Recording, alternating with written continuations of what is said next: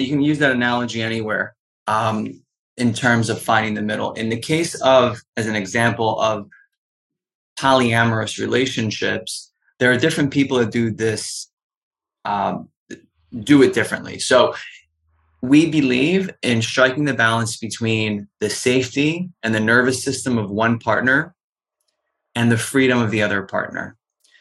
So we, we back out of that corner we look around and we see that there are other options out there too. And we're like, all right, what feels like that sweet middle between protecting my partner's nervous system and taking responsibility, having the ability to respond to my partner's trauma, abandonment trauma, jealousy, whatever you want to call it, and still have the freedom to explore all the experiences that allow me to grow and heal and be in service to other people.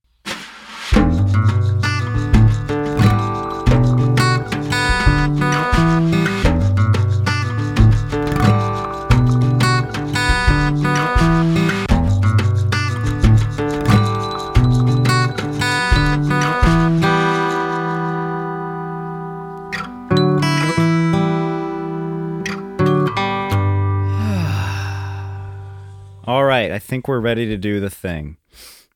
Listen, listening to some Johnny Cash beforehand. Before introducing episode six here of season five, we'll say with whom in a moment. Yeah, I was uh, going over there. Almost played it again. Girl from the North Country. Just listened to that a few times to get in the right headspace. I think I'm in it because I think we're gonna do the. Th- I think we're gonna do the intro now. That's what's happening. so, as I hear somebody in the hallway, it's late here. We're gonna burning the midnight oil here. Night shift here at Koru. I know these intros don't always have to be a state of the union. Believe me, I do. Somebody recently just um, referred to me as a as quite the talker, and uh, it, it caught me by surprise. Like, yeah, I guess I have become quite a talker and I didn't used to be. I don't think I used to be. Um, my my memory is that I wasn't. But right now, I guess there's a lot to talk about. There's a lot to discuss. There's a lot to be aware of and to bring awareness to. Um, I'm just doing my little part, and and it's flowing. So we're excited and we're passionate to be creating this and everything else, and um, that's just the way it is for now.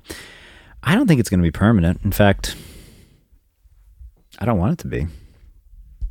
Eventually, eventually it would be nice to have uh, more of a routine where it's just about being outside with uh, the pigs and the cows and the buffalo. And, and I realize you probably you can't necessarily have all of those at the same place. Perhaps um, maybe you can, maybe you can't. And the donkeys and the goats, who knows? But and obviously the the land and a lot of quiet and listening to of course, the birds and the crickets. Uh, honestly, I guess a, the biggest little farm. If you ever saw that movie, that's kind of the the dream for me, moving in that direction and moving Koru in that direction. Quite frankly. And in that vein, the talking, talking, talking will be less necessary, less relevant. And uh, I think once that's obvious, uh, it'll change. I won't be as I won't be as big a talker. there won't be as much to chit chat about, maybe. and then we'll just make music like Bob and Johnny. God damn it. Hopefully it'll be like Bob and Johnny. Or at least Johnny. Admittedly, I'm more of a Johnny guy than a Bob guy. Bob Dylan's good, but I really prefer Johnny Cash. So communication is the key to this episode, and that's why I'm allowing myself to ramble a little bit more. And you know, we've been laying out these episodes thus far this season with more specificity than ever, structure, and we've been building on this foundation and this helpful alliteration of context, connectivity, continuity, creativity, chaos, and now communication slash community and we've done community, we're doing communication with that, and then new context. The focus for this one is definitely community and communication because Shai Fishman and Leah Ayala, I don't know if I said that right. I apologize, Leah, are the founders, creators of the Secure Poly Collective and Leveled Up Love. Now, we don't talk about those in great detail in the episode, and I'm giving a longer intro for them because we go right into it. But what that, if that wasn't clear, means is that Shai and Leah are, well, here's exactly how they refer to it. Their focus is to empower you with communication and sexuality tools for ethical polyamory and conscious non monogamy. And that is all right there on the World Wide Web. Go to www.leveleduplove or their Facebook page, Leveled Up Love, um, and you will see all of their information and wisdom and uh, expertise regarding creating secure and loving open relationships. Intrigued? so, I'm going to read more or less a little bit about what they actually uh, didn't say, or well, there was some of it, but it wasn't introduced, and, and we actually acknowledge in the episode like that I need to provide a pretty thorough introduction. So that's what's happening here, and I'm going to read. I'm going to skim through some of this. There's about six paragraphs of information here that gives a lot of context. Uh, I don't think I need to say this, but I'm going to just in case um, this episode is not taking it. There's no, well, this is just a conversation, and there is, it's a great conversation, and Shai and Leah are coming to Koru uh, to share a lot of what they have to share with regard to communication specifically on March 23rd. So we're actually pushing to get this episode out earlier as as in reference to the event on March 23rd. And I I don't think this needs to be said, but just for the few of you who may be laughing or like what the that's a very unique topic. There's just this is just information. This is just really really important information and there's really nothing more to it listen to the episode, and I think you'll know where I'm coming from with that. Um, in other words, there's no agenda, but it's kind of boring to point all that out. And if you're just intrigued, then listen. I'm personally not in any way uh, in engaged in polyamory, but I like where Shai and Leah and the people that I've met through them and because of them are coming from. I really like them. There's so much to clearly learn from them and with them. And I don't think there's much more that needs to be said. That's that's it. So I could just go right into the episode, but because we just launched quickly into the actual chit chat, um, I'm going to read a little bit more. Actually, first, I need to mention something really important because there's no way you're going to be good at communicating if you haven't had your coffee. And I think that's that's objective. I'm pretty sure that's that's a fact. I don't think the literature has um, been, you know, studied. I, I don't know if it's been studied accurately, but I'm pretty sure that good communication and coffee go hand in hand. So, on that note, make sure you go to Native Cafe. All right, it's where all the good communicators go whatever their sexual orientation or preferences or uh, curiosities. Native Cafe. That was for you, Jay. Native Cafe, the uh, the diverse sexual crowds cafe. There you go. I think that's a good tagline. We should put that probably in a banner right on Main Street. um. All right. There's one of the sponsors, Native Cafe. All right, here here's basically the verbatim uh, text with respect to what Shai and Leah are sharing. So they started their polyamorous relationship a few years ago. Um, they say exactly when in the episode, and they were, of course, unclear on a lot at the time. So they definitely had a hard time. They didn't understand fully what it meant to have needs and how to have your needs met with or without the context of open relating and open relationship. And needless to say, they had a lot to learn along the way. So that's why they're bringing what they've learned specifically to Koru, and this pod and this podcast is a little teaser and intro to that. Um, they have learned a lot. I guarantee it. I have no question. So you will learn with them on March 23rd. They created Leveled Up Love based on everything that they'd learned. And now, today, they're considered two of the go to people for ethical non monogamy education. They have built literally a worldwide brand. It includes community dating, events, education, coaching, and their mission is to simply help partners thrive. Yes, often, if not mostly, no, that's the same thing. mostly in conscious open relationships, but their tools are universal. Um, do, do, do, do, do. They see ethical non-monogamy as a vehicle for deep and healthy, deep health, healing and personal growth.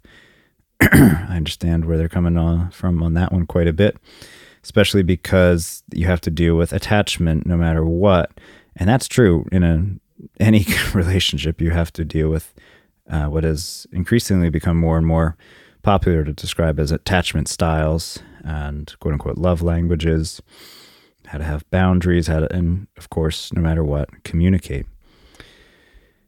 Um, you can tell that I didn't, I don't want to row off the script here as always.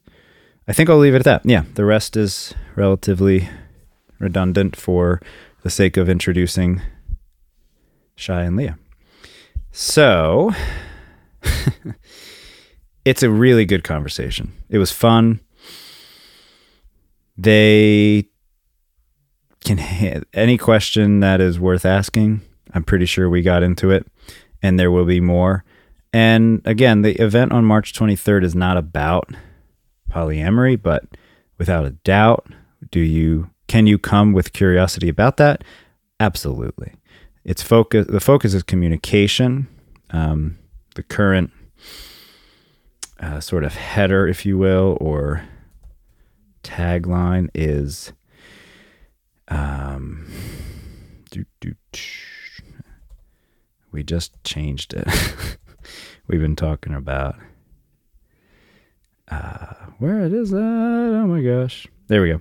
We've been talking about it as being something going from rupture to repair no matter what, it's about healing and providing tools uh, for any kind of relationship.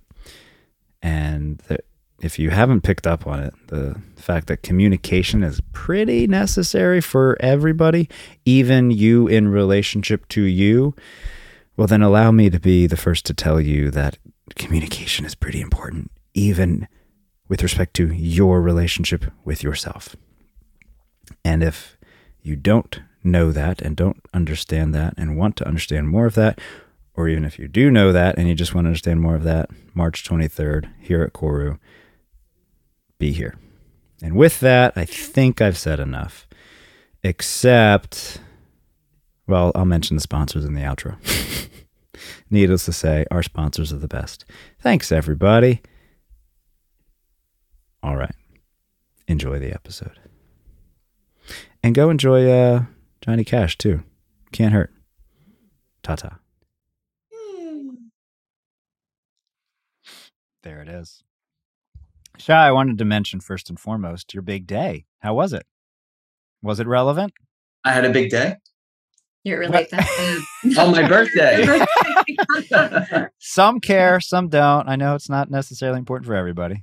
Was it a big yeah, deal for you? I, I had a nice day because I'm 48 going on eight for the record and I got to drive go karts, and my son beat me, and then I beat him, and we did laser tag and arcades, and had an, an eight Jules pizza. So what else is there in life besides those things? That sounds really good. Where did you go go karting? I, I. Oh, um, Speed Raceway is has been around for a while in uh, in in Horsham. Okay, you didn't go, Leah. Oh no, I went. Oh, okay. And I kind of dominated in laser tags. So it was also felt like my birthday too. Yeah. Are you going on eight as well? no. When it comes to laser tag, she takes it seriously.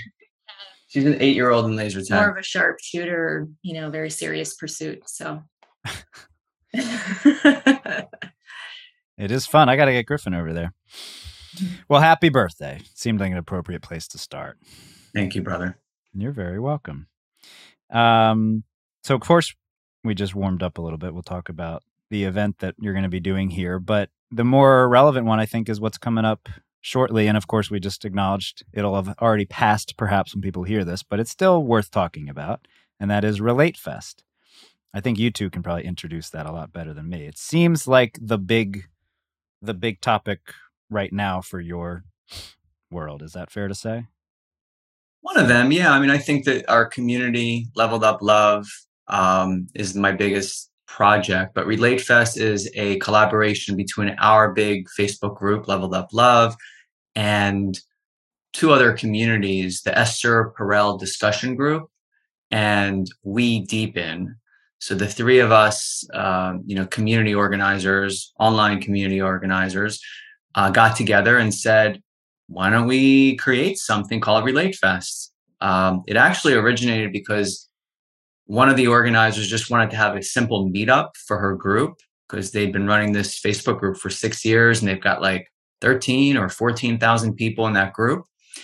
And she reached out to me and said, why don't we collaborate on this?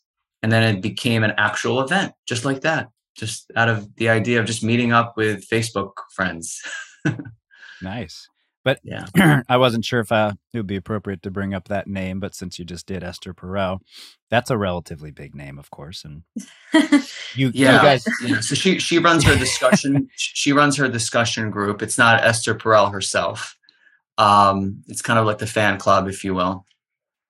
And yeah, so Relate Fest is for people who are endlessly curious about relationships, who love to geek out, and just like Leah and I spend all day talking about the the dynamics of of relating, the the, the ups and downs, and all the things having to do with relationships and attachment and all that. So Relate Fest is going to be um, inclusive of I think about 16 presenters and guides and performers, and we're going to be um, flying down to the Miami area, actually Aventura, Florida to be exact, staying at a beautiful resort, and taking up uh, putting our energy into two different hotels while we're down there and just having um, everything from education to play to performance. Mm-hmm. yeah. Leah's actually going to sing with her beautiful mm-hmm. swan voice and i'm look, really looking for she'll be opening the event and closing the event with song and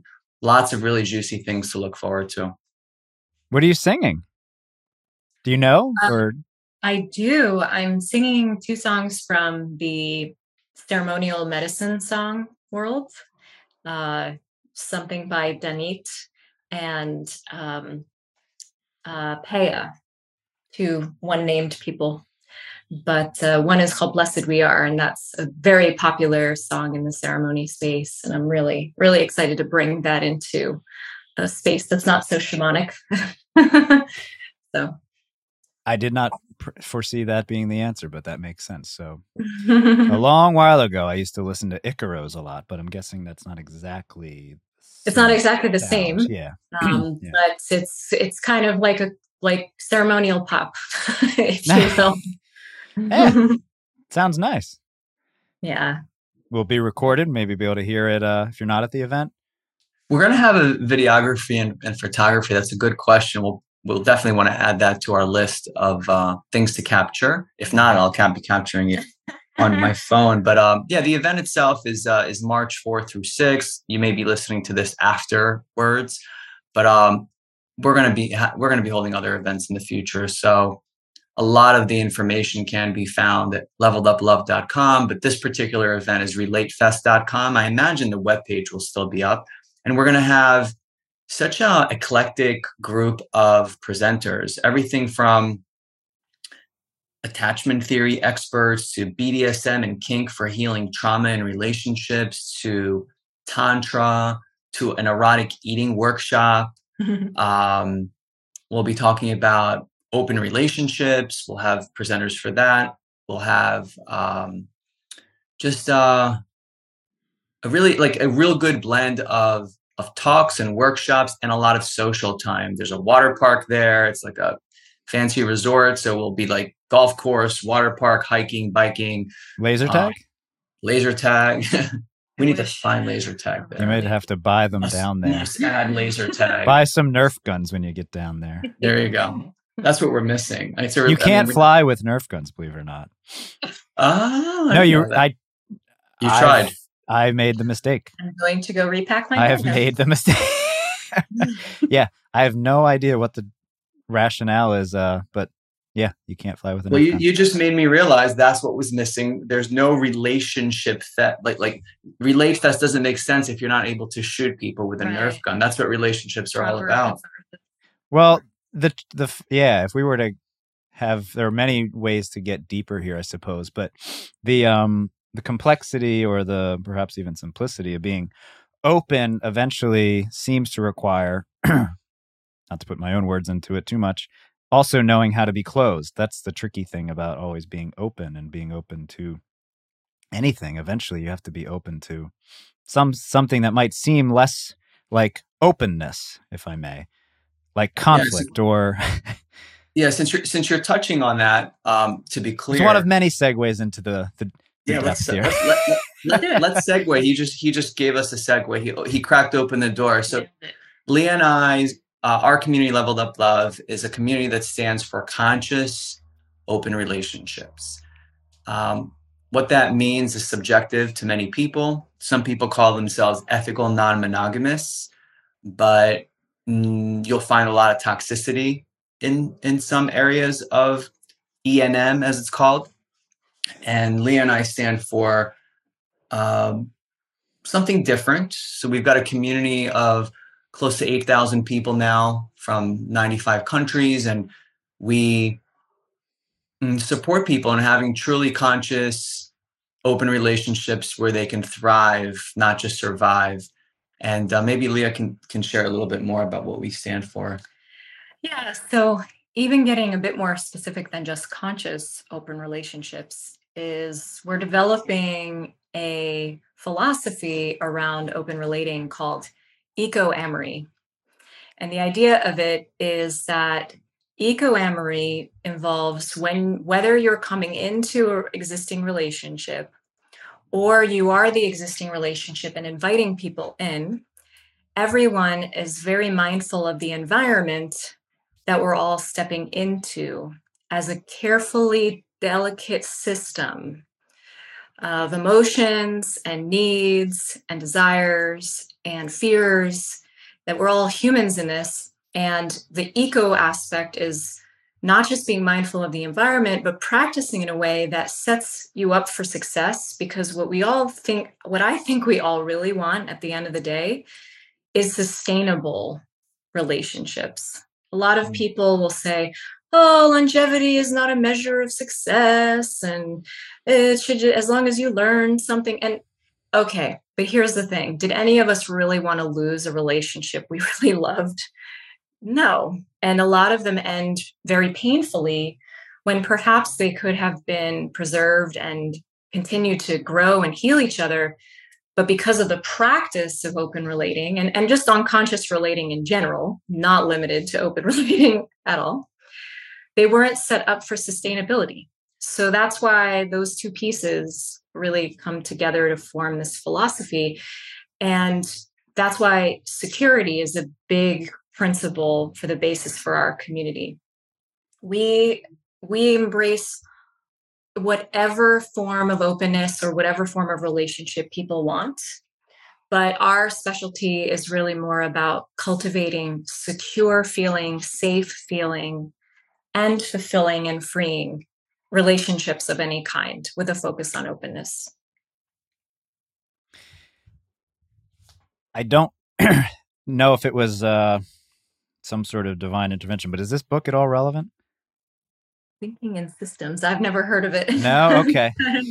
it is well, I think you'd appreciate it. In fact, I, I almost prepared a particular quote from it for some reason, thinking it could be relevant. But thinking in systems is cr- clearly critical. I love how you've integrated ecology into that and backing up a little bit. Of course, I'll I'll give it an introduction. Um, there's always a chance that somebody sort of skips through it, though. So knowing that's a possibility, we should acknowledge that you both live a polyamorous lifestyle. Which, in case that wasn't implicit in somebody Surprise! skipped, yeah, in case they skipped the introduction, which of course I hope they didn't, because there will be other tidbits that we um, throw in there that you know we'll talk about later.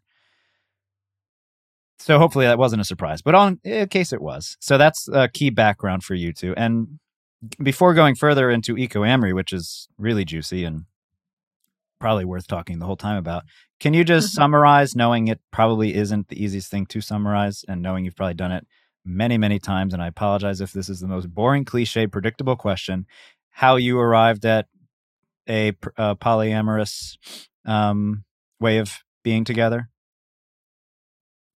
Yeah. So um, I was monogamous and really good at it for most of my life with the same person for 18 years. And throughout that 18 year um, being together and married, um, I felt like I felt some shame around the fact that I questioned the idea of being with this one amazing person, but only with this one amazing person for the rest of my life. And Shai, knowing you and And- I have talked about this, when you say really good at it, Yeah. I mean Yeah. you By- played by by, the rules of monogamy. Yeah. Yeah. yeah yeah by society standards i was a hopeless romantic i bought the flowers and the cards and i was just a romantic person i was faithful all the things that that would consider me quote good at it right um and by society standards if others looked at us we were that couple that stayed together that had longevity while others you know went in and out of different relationships and we were like um you know the stewards of conventional thinking around relationships that you meet the one, you fall in love, and you never fall apart for the rest of your life. So I felt some shame and guilt because, you know, I had crushes on other women. I wanted to express my affinity towards other women, just uh, spend time with other women, and couldn't because there were rules against that. And I guess at the time, I didn't know what polyamory was. I was a little bit confused until I was exposed to a show called Big Love on HBO, which, for disclaimer, was not about polyamory. it was about po- polygamy, much different in the sense that it is very patriarchal, religious system, no judgment, but it's basically, you know, you'd think of Utah um, as as a place where there's there are a lot of polygamous people on this show um, on HBO, Big Love, just showed what's possible when a man was living with three wives. And it just, you know, caught my attention. But then late, a few years later, I saw a show called Polyamory, Married and Dating on Showtime. And I love my premium channels, as you can see. And um, Kamala Devi uh, McClure uh, was the star of that show. It was a couple of seasons, but really dropping into polyamory, where they followed couples and thruples who were polyamorous in the uh, S- Southern California area, and I binged on that show uh, with, with my my then wife. I was just like mind blown, and this started a, a conversation. Um, I think we were already in conversation, um, but this really nudged us over the edge to open up our marriage by my request against her desire. But after talking about it for three years and exploring some other monogamish things, she said, okay, you know, I'm tired of talking about it. Let's just let's just do it. But uh, it wasn't like she was like the leader of the idea. That was me. And I wasn't trauma informed. I wasn't uh, attachment theory informed. I didn't know anything about anything except that I wanted to love more than one person at a time. And I didn't want to do it by cheating. I wanted to do it honestly and ethically. So we did it, uh, opened up, nine years ago. And about seven months into it, she asked me for a divorce, which was um, heartbreaking. Uh, the most heartbreaking thing was sitting down with the kids and saying, Mom and dad are getting a divorce. And the look in their eyes and the tears in their eyes were like shock, right? Like, what? You guys get along. I don't understand. What are you talking about? Because we obviously kept our relationship stuff private and the kids didn't see us fighting. We otherwise got along really well, except for the subject. And after I uh, bounced back from the pain of having these conversations with our kids, I sat back and said, wow, whew, uh, that was painful. What do I do now? So I invited her boyfriend at the time to move in with us. And then I invited my girlfriend at the time to move in with us because I didn't want to have a broken home for my kids. So we ended up living as a little tribe of eight people with four adults and four kids.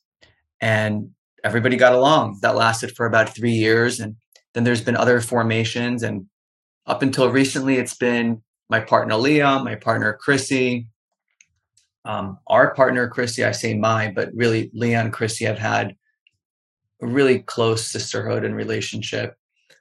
so we call her our partner. And then Danielle, my ex-wife, um, also um, lives here. And then there's three kids and two dogs and two cats. And um, we're just a normal American family um, doing, doing our thing. And you're a proper modern family. Proper modern mixed family. And, you know, so Leah has love interests outside of this home container. I have love interests. We have love interests together. And um, that's the background that inspired our, our community, but that's the background personally for me. Mm-hmm. Leah's got her own entry point into all of this. Yeah, so you were my entry point to all this. uh, I met Shai about three weeks after uh, my monogamous marriage of 12 years. And I too was really great at staying physically faithful in monogamy for 25 years not so much emotionally. So the same so kind same. of good at it. Yeah, never closed a deal, but I absolutely had what would be considered now emotional affairs with other men. So when I met Shai and he immediately disclosed what he was about, he wanted to be in full integrity, explain who he was. Uh, my first inclination was run. because he was the first person I messaged on online dating after 12 years and I thought maybe the whole world had lost its mind. That's just what they do in dating these days. What are these kids up to? And uh, you know, but then I had a pause and I just recognized that it kind of didn't make sense to when I, I had been drawn to so many people throughout my life and I had been loved many times that I'd be trying to love one person for 40, 50, 60 years. It just, I was like, gosh, that is a long time. And it didn't feel natural. And being a person who's a biohacker, I I like to eat paleo and I like to love paleo style. So I often like to think There's a like, quote.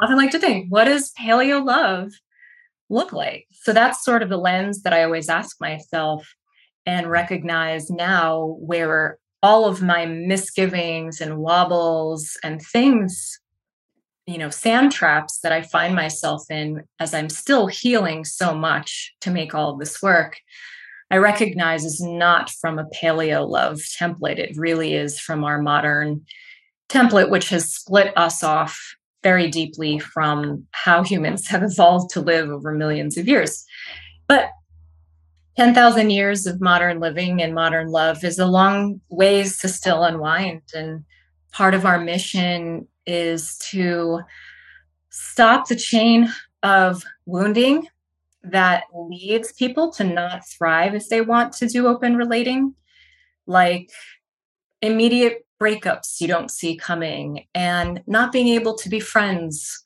with your ex partners and not being able to have a lunch with your partner's new partner like we're about family and stitching back together the community, including through love and blowing apart all the ways that modern life has tried to separate us from each other. But it hasn't been easy. This has been a very long road for my nervous system. Uh, deep background in trauma around abandonment and being suppressed and abused and, and things like that. And it's just a path now for us. Yeah, to to uh you know, there's the philosophy of why we do what we do, and then there's the practice of mm-hmm. why we do what we do. And I'd love to get into the practice and the trauma healing and the pain and the jealousy and the hardship and, and the healing. I'd like to get into that next, but I just want to touch on a book that when you and I met, we talked about Sex at Dawn, which you had also, I think, uh, picked up at some point. Um, no, uh, well, actually, um, I will interrupt you, um, but it'll be relevant to what I.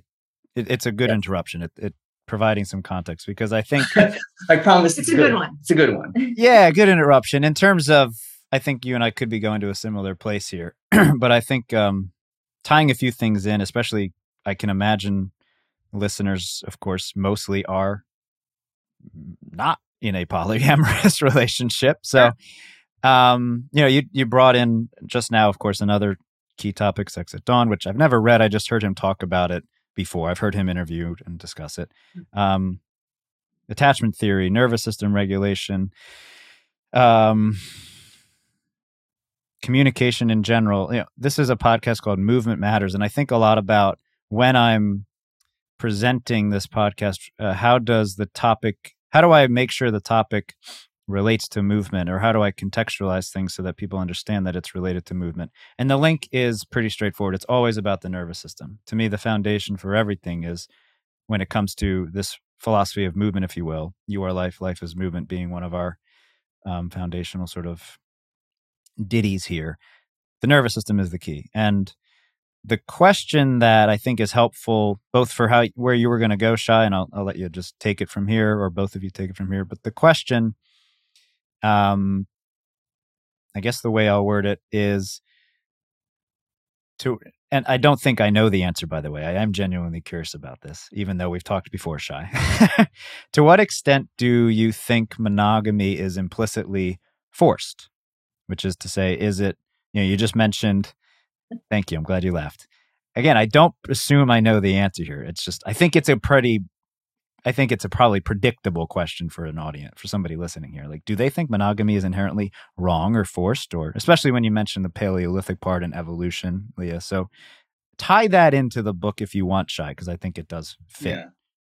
Look, I mean, I think I think everything I'm about to say is is like mm, some of it is regurgitated information, and I'm not a an anthropologist or a scientist, but I can say that like based on what I've read this is what my philosophy.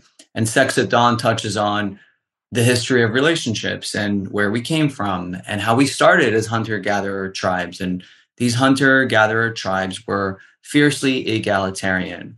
They they hunted for each other, they parented with each other, they loved with each other. There was a certain just uh, absolute giving mindset because that meant surviving. If you were not, if you were a selfish individual, you might not be a part of the tribe anymore.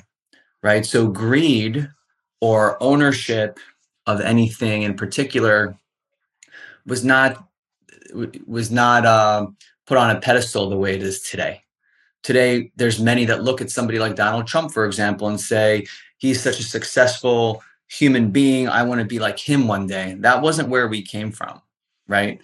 Um, we came from these fiercely egalitarian tribes, and there are, you know, different backstories about the hunter gatherer tribes. And some people would argue that they were barbaric tribes too. So that's not a good point. But at, in Sex at Dawn, they they talk about tribes where there was no marriage, right? Marriage was not around six to 10,000 years ago.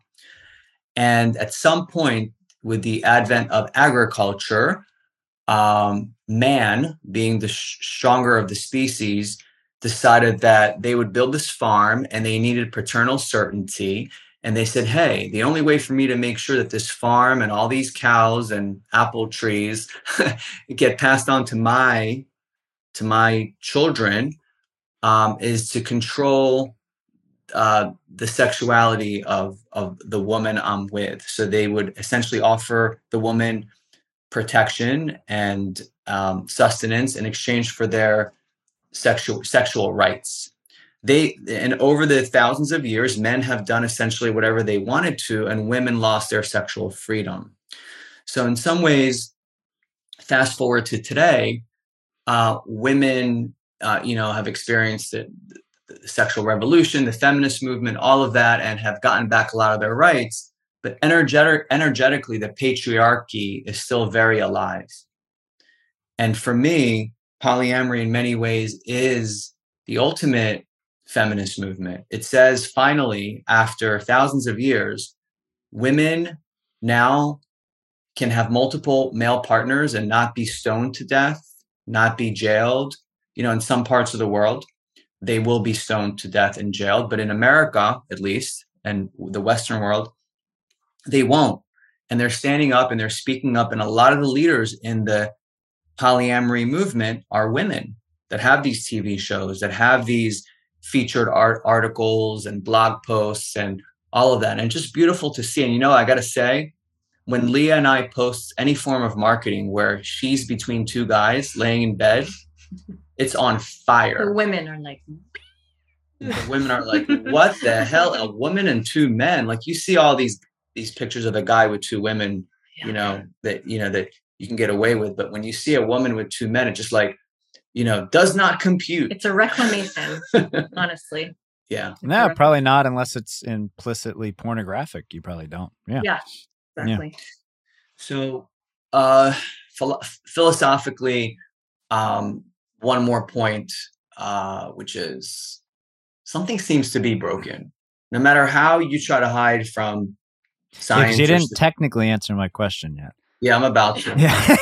so something something seems to be broken. Society uh, gives us the script, you know, through our families and generations past that we're supposed to find the one, get married, and it is monogamy by default for most of us, just by default. This is just the way it is. So it is, mm, you know, forced upon us in a way. You know, we we we are told, "Hey, when are you going to get married and and and and and, and give me a grandkid?" Right, like the pressure from the parents, a standard line. I want to be a grandparent. Go find someone. And I think for a lot of millennials, that's getting old now. I read a statistic that 43% of millennials would be interested in having a non-monogamous relationship. That's huge. There's a major shift happening, and that's why there are thousands of people in our group and tens of thousands of people in other polyamory groups. It's growing really fast because people are starting to wake up to the fact that something is not working, meaning, and I'll finish with this thought that if 100 people today get married, 50 to 55% will get divorced. Another 20, 30% are going to stay together but may cheat on each other. And then another, who knows what percentage is left, won't cheat on each other, but will be resentful in that relationship, that won't really feel like they're happy. You're talking about upwards of a 90% fail rate. If you if, if failing means not living up to forsaking all others till death do us part, happily ever after. If we're not living up to that $26,000 wedding wedding vow or more. I would consider that that or that more. that be a, the average the average the average cost of a wedding in America is $26,000. It adds up to a 50 billion dollar industry and by coincidence the other industry that's fi- around 50 billion dollars is the divorce industry. So what is going on? We're spending a hundred billion dollars doing something that has a 90% fail rate. And I'm like, I'm I just would like other options to have a seat at the table because there, because there's a lot of broken hearts, a lot of pain, a lot of kids that are suffering uh, watching these these outcomes, and um, yeah, I can go on and on. Well, that was the closest thing to an answer in that right. last phrase. the rest was just background, but that I would like other uh, approaches to be equally valuable i think is what you've essentially just let's said. call it conscious relating it's not about monogamy versus non-monogamy but let's at least be honest and aware of what's going down what's happening Yeah. what are the outcomes of our current system and at least question it enough to have other options get put on the table and just be conscious of it that's all Well, Leah, be- before you answer, that is why I contextualize it as neurological in the nervous system, because what else is there besides more awareness? Everything that I really pay attention to, and I think we all three of us do, the the unifying theme over and over and over, almost tyrannically, is what's the capacity for more or better and or better awareness, um, over and over and over. Right, right. Yeah. I Shai, I love how you brought in about the movement being a reclamation for women and and all of that. So around how forced it is, I think that's an interesting concept because I actually don't think of it as being forced necessarily because that almost implies like people know they have a choice but mm. they are demanded to go only one direction. So the way that I like to think of what happened to love is there used to be a very large dinner menu with many pages that had many options. Because if you really look at evolutionary history, not all tribes were like the ones that Christopher Ryan described in Sex at Dawn. Many were polyamorous, some were not. Some had multiple wives, some women had multiple husbands. There were every flavor under the rainbow of different kinds of ways that love was used to stitch together a fabric that a society could thrive in. There was marriage, actually, there was lifelong pair bonding, but then there were other lovers who were available to provide support and resources. So it really came in all different flavors. not modern marriage just to Yeah, not correct- modern marriage correct as an as, as an institution like it is now with tax benefits commitment there was commitment and pairing between people for the purposes of that stability and whatnot. So, what I think happened is it's like this modern society deleted all of the other pages of the menu. and it's like you got page one only when you sit down at the restaurant, and it's a prix fixe menu, and it only includes these things, and that's your only choice. So then, as a result, in terms of how you know relationships break It's your only choice unless you have the power to be hypocritical, socially acceptably hypocritical. To right? So the Meaning it compulsory part, doesn't actually work as you. It's not even what was done for centuries. Actually, right, right. So what You I think the compulsory part is what happens when you start to question that paradigm and say, "Do you have anything off menu?" What's the what's the chef special tonight? And everyone in the restaurant's like, "Oh, did you just ask that?" No, stay on page one. That's where I think the compulsory part comes in because we're terrified of being cast out of this modern tribe of society. And in ancient times, to be cast out of the tribe was death.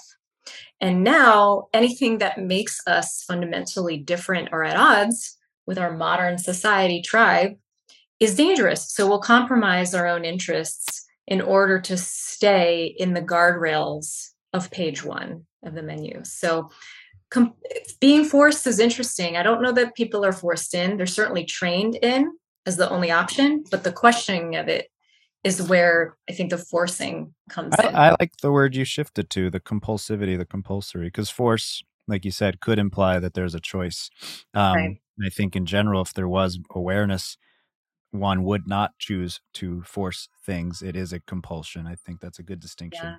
And in fact, the compulsivity in general is a big theme that I have increasingly been honing in on, and like actually thinking more and more specifically about how culture in general, but definitely our culture, the one we're primarily commenting on to the best of our ability, um, I think unintentionally, again, if it was more aware, we probably wouldn't do it, unintentionally creates compulsive tendencies. Uh, this being one that you guys are, you two are very much focused on. And I guess the nature of the question, more to the point of what Shai said about, um, well, you both said it, the menu, so to speak, metaphor. It's not a you're not suggesting, to be blunt, that polyamory is the right way, the only way. Yeah. I don't actually think the generations of people that are alive on the planet today, most of them will be equipped to handle a transition from the way we have been indoctrinated. It takes an, um, an immense drive and commitment to be self reflective and aware and practice conscious communication and heal trauma. And we're still at the cusp of just becoming aware of how deep our trauma runs. But I do believe since most of the parents alive today are practicing monogamy, they will indoctrinate that into the next generation. But to Shai's point, it's encouraging that millennials are beginning to question that because it's not wartime. Their needs, their basic survival needs are met really well, better than I think any generation has been past. So they have the nervous system resources and stability to begin asking questions what else is out there? Is there more? You know? I think that flexible relationships are if I'm being honest, philosophically, um, that's preferred. Yeah, and you guys have cursed far too little, given the warm up that you. Yeah. Shit. I think that polyamory is fucking better, man. This is better. Actually, I believe you. That's what I think you think, Shai. But I agree. I agree. I, I, agree that we're most are just not ready. Well, why else would you be doing it if you didn't believe that? yeah, yeah. yeah. I think I think that that it's about um, recognizing. I've had a hard time recognizing it myself. I was a polyvangelist in the beginning. I was like, no, I have no idea why anybody would do monogamy. It's dumb. it's just dumb. Now, that could hurt people's feelings because you're talking about their way of life being in question. You're talking about everything they've like literally the foundation of their life is to be married, to be with one person, to have that ride or die person right next to you till the day you die. It is embedded in our psyche and almost in our DNA, and it's hard to let go of. It's it's transgenerational, right? It's deep.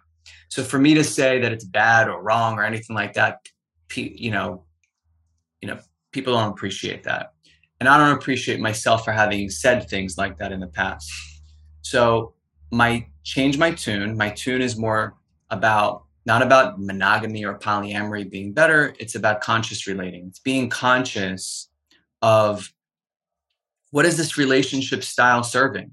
what what is any relationship serving what is the point?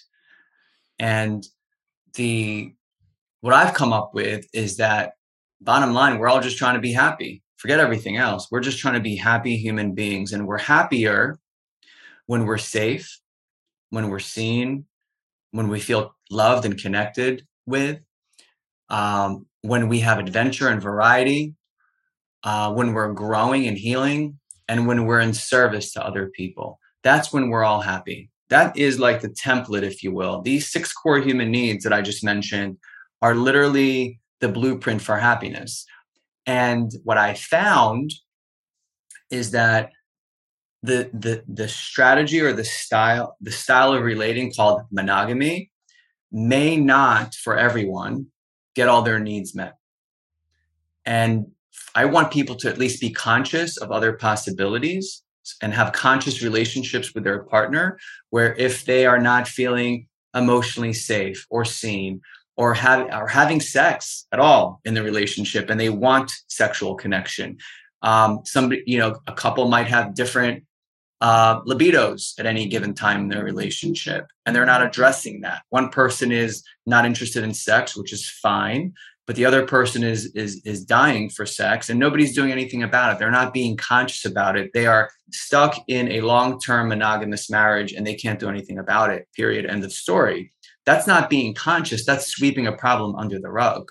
Hmm. and then furthermore when you talk about these needs having the freedom to explore experiences that help us grow and heal and be in service to other people has been life-giving for me i've grown in spades in every way erotically, emotionally, intellectually, even professionally, spiritually, because I've had so many more experiences that I would not have had had I continued down the path of monogamy. And also, another core human need is again contribution and service. I've been in contribution and service in so many ways and that's been life giving too. So for me, let's get a conscious and aware of each other's core human needs and then ask ourselves work backwards well which strategy of relating do we want to choose in order for your six jars to get filled and my six jars to get filled and then and then that to me is being in a conscious relationship for some people monogamy is the style is the strategy uh, to get all all 12 jars filled but for many sadly i can't say that's true Oh, good. There's a pause. Okay, I'll take I'll take the reins for a second there. um, good. Appreciate all of that. I think we've. I think trauma is a word to to unpack a little bit more. I'm curious mm-hmm. about where that mm-hmm. can go because it's used a lot. It's a word mm. that's used a lot and appropriately so. But I don't know if the meaning is necessarily mm-hmm. um, clear enough in general, not just in this context. And this thinking in systems book is actually extremely relevant, but we'll talk about that some other time. I'll only I'm only bringing it back in because I think the primary. I'm curious how this lands with you. Um, I've been using this phrase "cornering yourself."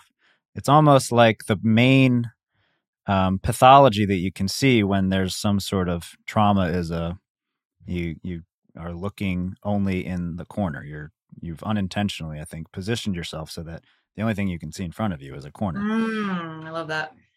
It makes sense, especially because, of course, you we know, you know, somebody who's looking at somebody doing that knows there you could turn around and the corner isn't the only option. But well, I don't need to jump to the but. Why that happens is not, I don't think, very. I don't think it's very obvious, but I think it has to do with this trauma and compulsivity component. The it's not a monkey wrench and it's not eh, there is no mm, um, uh, argument to be made in any particular way here as far as i can tell i think the the most important piece no matter how you look at trauma is to recognize there's a the corner isn't you can't just get rid of the corners though like there's something about the corners that still matters like if we were to just blast away all the 90 degree angles, which arguably are unnatural, you could say the 90 degree angles are, you know, that's what makes a corner, right? It's arguably unnatural. They don't exist, so to speak, quote unquote, in nature. Sure. Wow. Yeah. Is true. our, they don't. I've looked. I mean, you could say like certain rocks mm-hmm. form very similar angles, but even then it's quite different.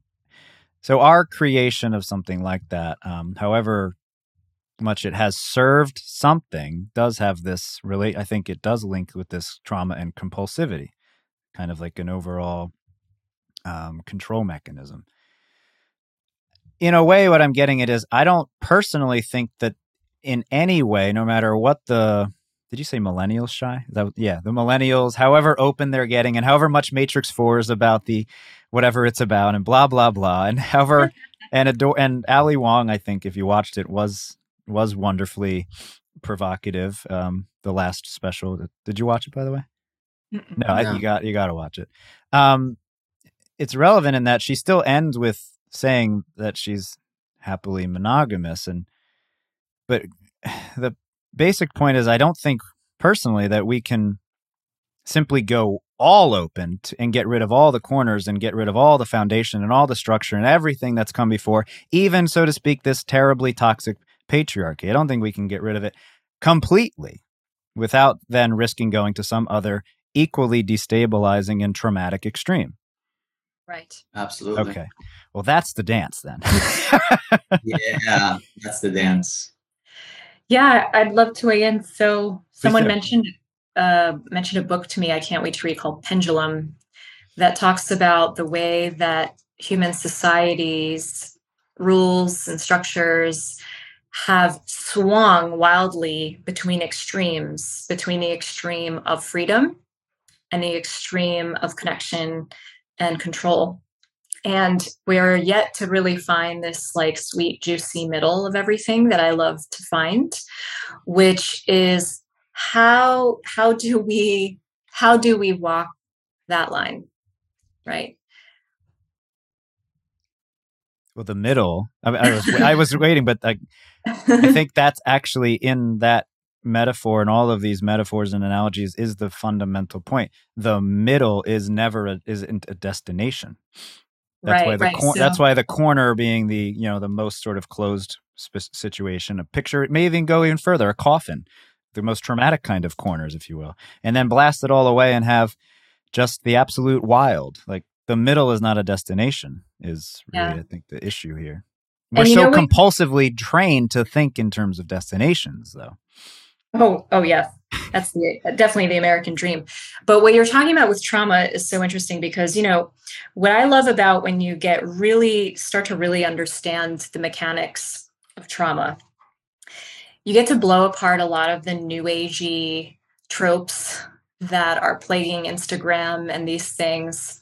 Like you are responsible for all your feelings. If i hurt you it's your fault. It's your feelings. And there's a sort of way that we have gotten to not take responsibility for how we move through the world and how we affect others and we don't understand how that is triggering people's trauma so i think the first people thing people can do Is that referencing like a like like anti-victim thing? Like yes like you're Yeah. like don't be a victim kind of don't term? don't be a victim the whole drama triangle and, and all of that stuff and there's like a very dogmatic adherence to that that i think is allowing people to hide behind taking responsibility to a degree for the way they impact others and when you start to understand trauma really i, I honestly think every relationship whoever's listening would benefit from reading two books one is called attached by Amir Levine. And the other is called complex PTSD, which is a condition that I believe most humans suffer from to some degree because of the way that we were parented and the way our relationships unfolded. And when you begin to understand traumatology truly, you begin to understand the scope of the definition is any experience that permanently changed the way that we interpret and respond to this world that may not be productive. So, if you are triggered by anything in a way where you're like really like, even the littlest thing, most likely there is an unhealed trauma sitting under that. And that makes the definition very broad, very big scope. But when we do that, I believe we start to cultivate an awareness of just how traumatized the current Earth's population is and what we're carrying, and begin to develop a more nuanced, juicy middle ability to respond to each other, to co regulate each other, to self regulate, and begin to build on what you're talking about this nervous system stability that is the foundation for expanding into a fulfilled life. Go for it, Shai. I mean, yeah, I, I have a thought too, and thank you, Leah. But go for it, Shai. Yeah, I like Yeah, raising so- the hand. Raising the finger. so so I don't want to interrupt anyone, but but it's useful when you guys talked about journeys So the opposite is uh, uh, I'm sorry, destinations So the opposite is is the journey, right? We're all on this journey, and and the journey is to strike balance. In the case of anything in life, we want to find the middle. I think the middle path between boiling hot water and freezing cold water, right? Like we we're trying to find a way The Goldilocks zone. to, to stay warm, if you will. And so Did you, say the Goldilocks zone? I Mhm. love that. I, I I literally use that in reference to how one organizes their bones. It's such a good metaphor. Yeah, Goldilocks that shit. I think I say it every. Yeah. Good. Yeah. So it- you use that you can use that analogy anywhere um, in terms of finding the middle. In the case of, as an example of polyamorous relationships, there are different people that do this, um, do it differently. So we believe in striking the balance between the safety and the nervous system of one partner and the freedom of the other partner. So we, we back out of that corner. We look around and we see that there are other options out there too. And we're like, all right, what feels like that sweet middle between protecting my partner's nervous system and taking responsibility, having the ability to respond to my partner's trauma, abandonment trauma, jealousy, whatever you want to call it, and still have the freedom to explore all the experiences that allow me to grow and heal and be in service to other people. And that's what we stand for. We stand for those nuances as we're open relating with and connecting with other people. And I'll put some color on that. So Leah and I are dating a person named Heather. Heather is married. What does that look like in terms of striking balance for both Leah and Heather's husband, who may have some little bit more challenging moments? Is we come up with seatbelts and speed limits and airbags, whatever you want to call it, to, to what we do. We do outreach to each other. Like I outreach to her husband. I, I am proactive.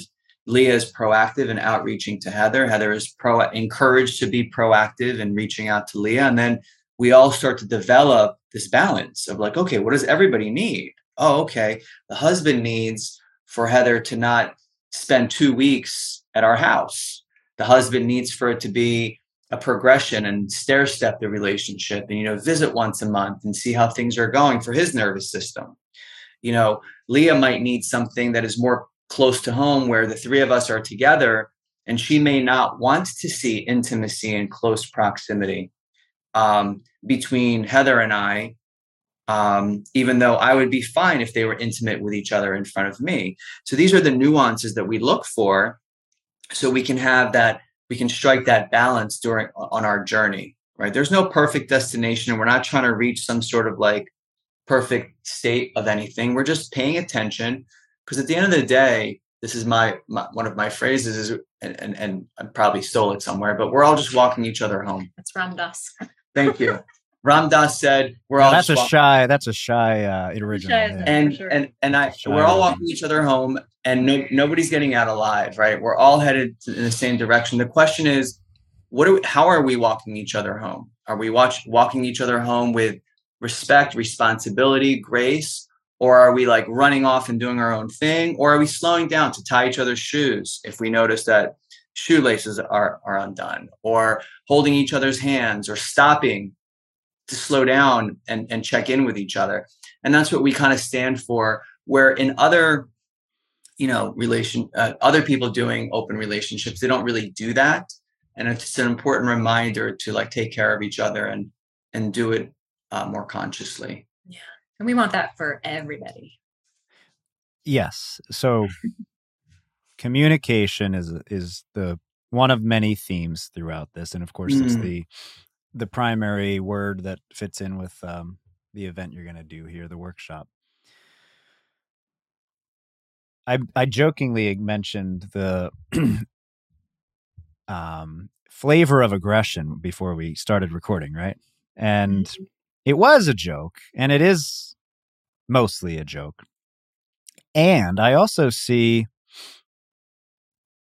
because there there's so much to consider, and there is a priority in terms of what to consider. I think openness is the priority, slowing down and and paying attention to your nervous system, so to speak, this nervous system regulation, not being reactive, et cetera, et cetera. These, I'm, I'm just oversimplifying it to say the least right now, but the tricky thing that I have very personally noticed, I can speak to this on a extremely personal level, is I think, and I'm curious, of course, what you two think of this, and we do have about 10 minutes left.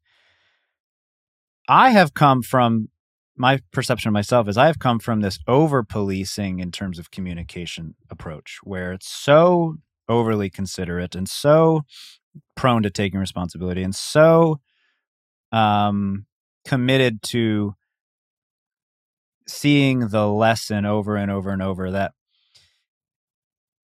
sometimes now I've wondered, okay, actually, it maybe there's a moment where it is actually, there is nothing inherently wrong about feeling frustrated and just showing that in a relatively pure, raw, quite frankly, paleolithic, probably kind of way. Yeah, I don't think they were worried about dancing each around each other's feelings back then.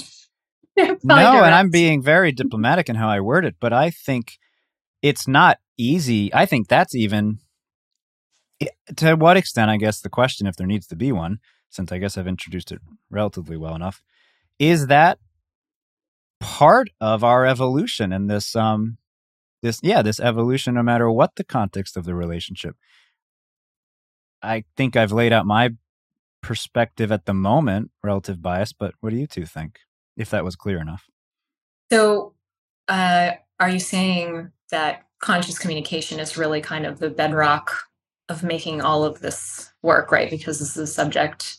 That seems to be the through line that we've we've intended the whole time. Yes, and before okay. we started recording, it seemed. I think that's yeah. fairly accurate. Yeah. If but, you want something I, to work, so to speak. Yeah. Yes. But what you're also talking about, this is an interesting thing around full expression, right? So in uh, the subtle art of not giving a fuck there i cursed made sure we kept that going um, mark manson talks about um, the Russian way of communicating versus the Western. Um, oh, I culture. remember that. Yeah, yeah, he does. And he right. he expressed how incredibly direct Russians tend to be because it engenders trust between them. Secrecy and minimizing feelings and things is a danger zone for them. We are quite the opposite. And I think part of that is because we it's it's two extremes again yeah. where here we are quite sensitized to people yelling in general none of us here have grown up with a sense that when we make mistakes that's allowed we don't grow up believing our emotions are allowed i, I watched a um, father just yesterday at go-karts there his daughter was crying because she messed something up. And the dad was, the father was very uh, sweet about it, like understanding. But as soon as she began her catharsis of releasing her emotions and expressing herself, he went into the mode that I've seen parents and people do, which is no, no, no, no, no, no, no, no, it's okay. It's not a big deal. It's not a big deal. There's no reason to get upset. Not a big deal. And that's in general how we have become in our communicating. We don't believe it's a safe thing to express our feelings, so we withhold them and we suppress them. That's what I did when I came into this. And we are not trained to hold the emotions of others in a safe way either, because it's terrifying for us. We never got those skills. Well, so and I'll add it, it seems like we're excessively prone to making everything about ourselves, quite frankly, as well. Well, which makes it even that's worse. True. Yeah. And for me, you know, relationship freedom for me is not being able to not just having sex with whomever I want. That's not my priority. Freedom to me is inner emotional freedom. Can I be myself and express my feelings in a kind way, not not too aggressive way, but can I be forthcoming and kindly direct and assertive and expressive to the people I care about. And that's for me where real relationship safety begins. And so I think yeah. I think I think we're back to the conversation of balance. We're talking about there's always a spectrum. One on one side of the spectrum is aggression, yeah. full unadulterated expression of every feeling that you you you have versus the other end of the spectrum where somebody communicates with like um, as a people pleaser. They right. don't want to get anybody upset. They're always yeah. so polite. They're so grounded. Let's work through this. Love, love, love, love, love. That, w- that was me. Yeah. That was you. so, and now you're questioning whether you should be tapping in into something a little bit more. So, what happens sometimes with people is the pendulum starts to swing to the other side. And it's, you know, so w- what we're going to be teaching in our communication workshop is how to strike that balance mm-hmm. of, of, of, um, between those two extremes, right? I think that you know there are people who are like, no, there must be full expression. You need to release everything. I think that can be toxic sometimes if that's all people oh, do, or if totally if they, yeah. if they do it too much. Um, and then on the flip side, the other the other part can also be damaging. So I think like how I like I had a dispute with someone today, for example, and there was just a communication somebody had canceled on plans that that were not easy to, for me to replace and they just did it in a way that was hey I've decided to not do this. Sorry. Thanks for thanks for uh, understanding. And I'm like, okay. So I totally understand that this happened and this is why you needed to do. Thanks for taking care of yourself. Now please allow me to take care of myself. Here's my expression. Um, based on this decision, this is the, you know, action that that I'm taking as well. And thank you very much for letting me express myself as well.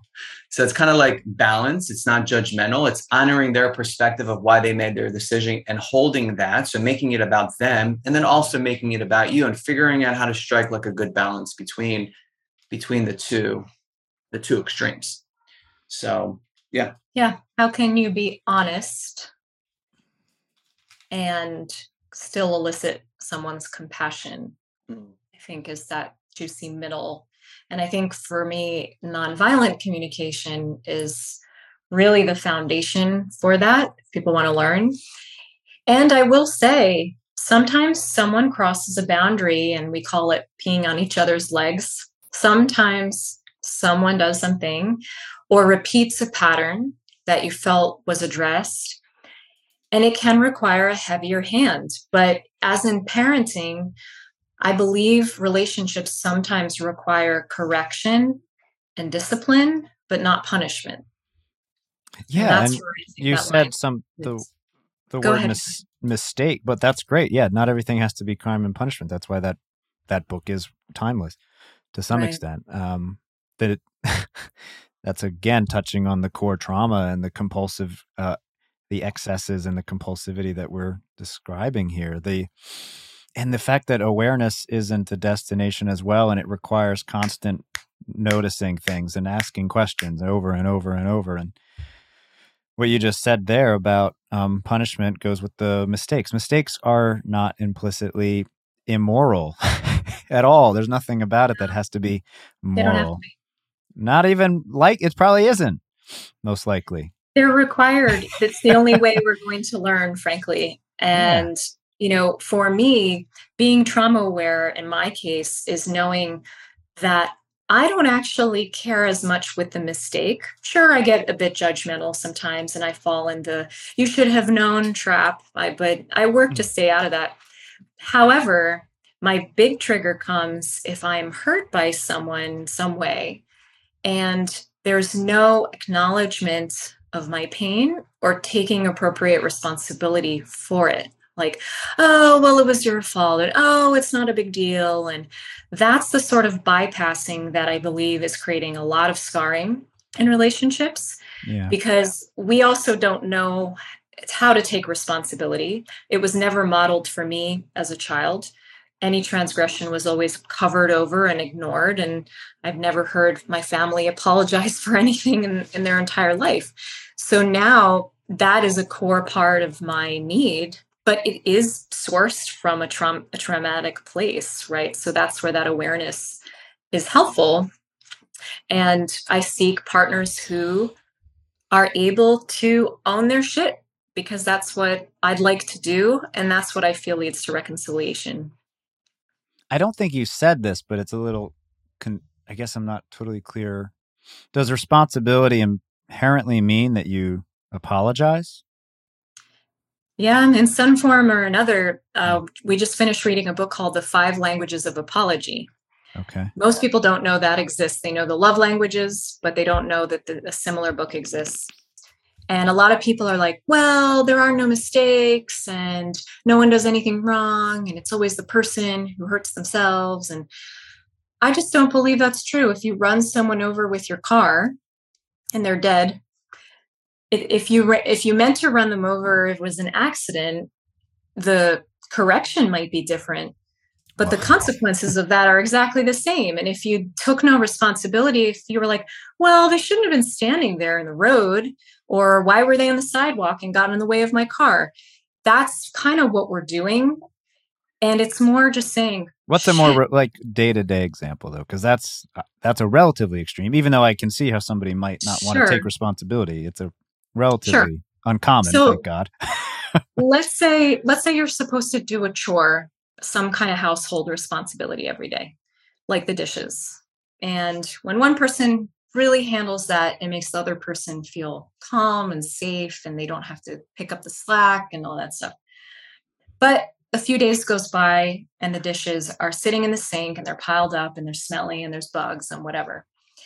And the person addresses that saying, Hey, I'm noticing you the dishes aren't done. What's going on? Like this was our agreement. And that person says, oh, you know, I, am just really busy and you're always nagging me and uh, you should just do it yourself if it matters that much to you.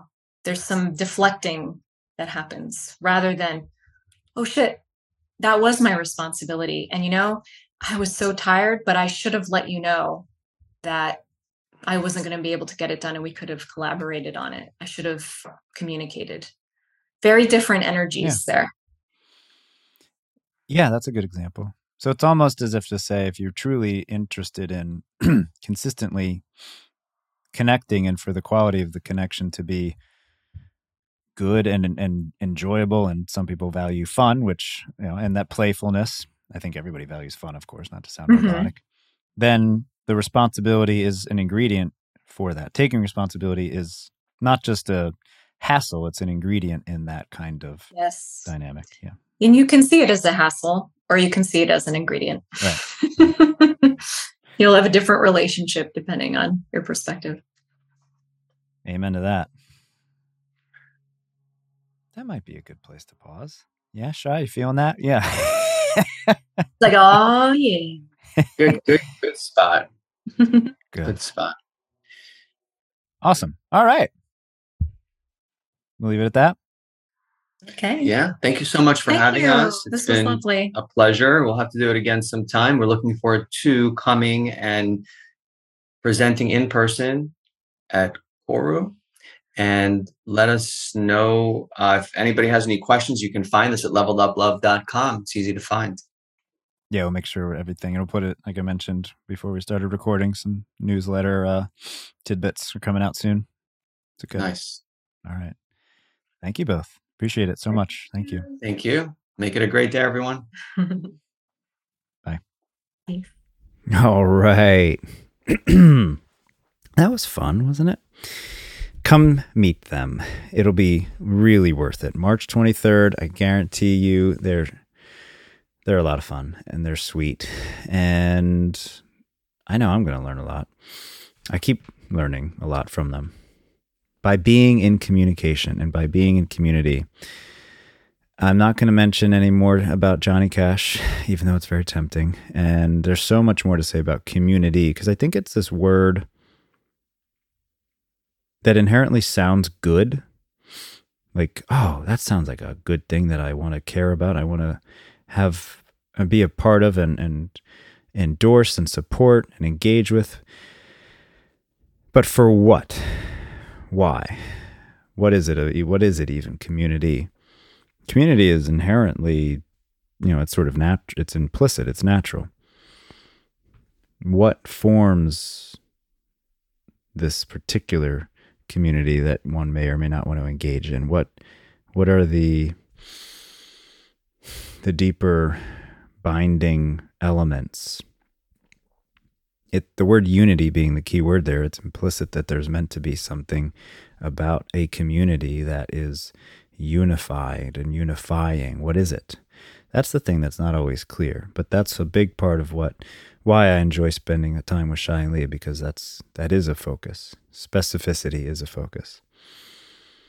I have a lot to say about Unity, but I'm not going to do that right now because the episode's over. and y'all have heard me enough. Maybe on the next one. Actually, I guarantee it. I'll do it in the next one. On that note, see you there. Next episode is going to be with my brother in law and a podcast sponsor, the Philadelphia Table Company Philadelphia Table Company's own Paul Menzel. See you there. Thanks as always.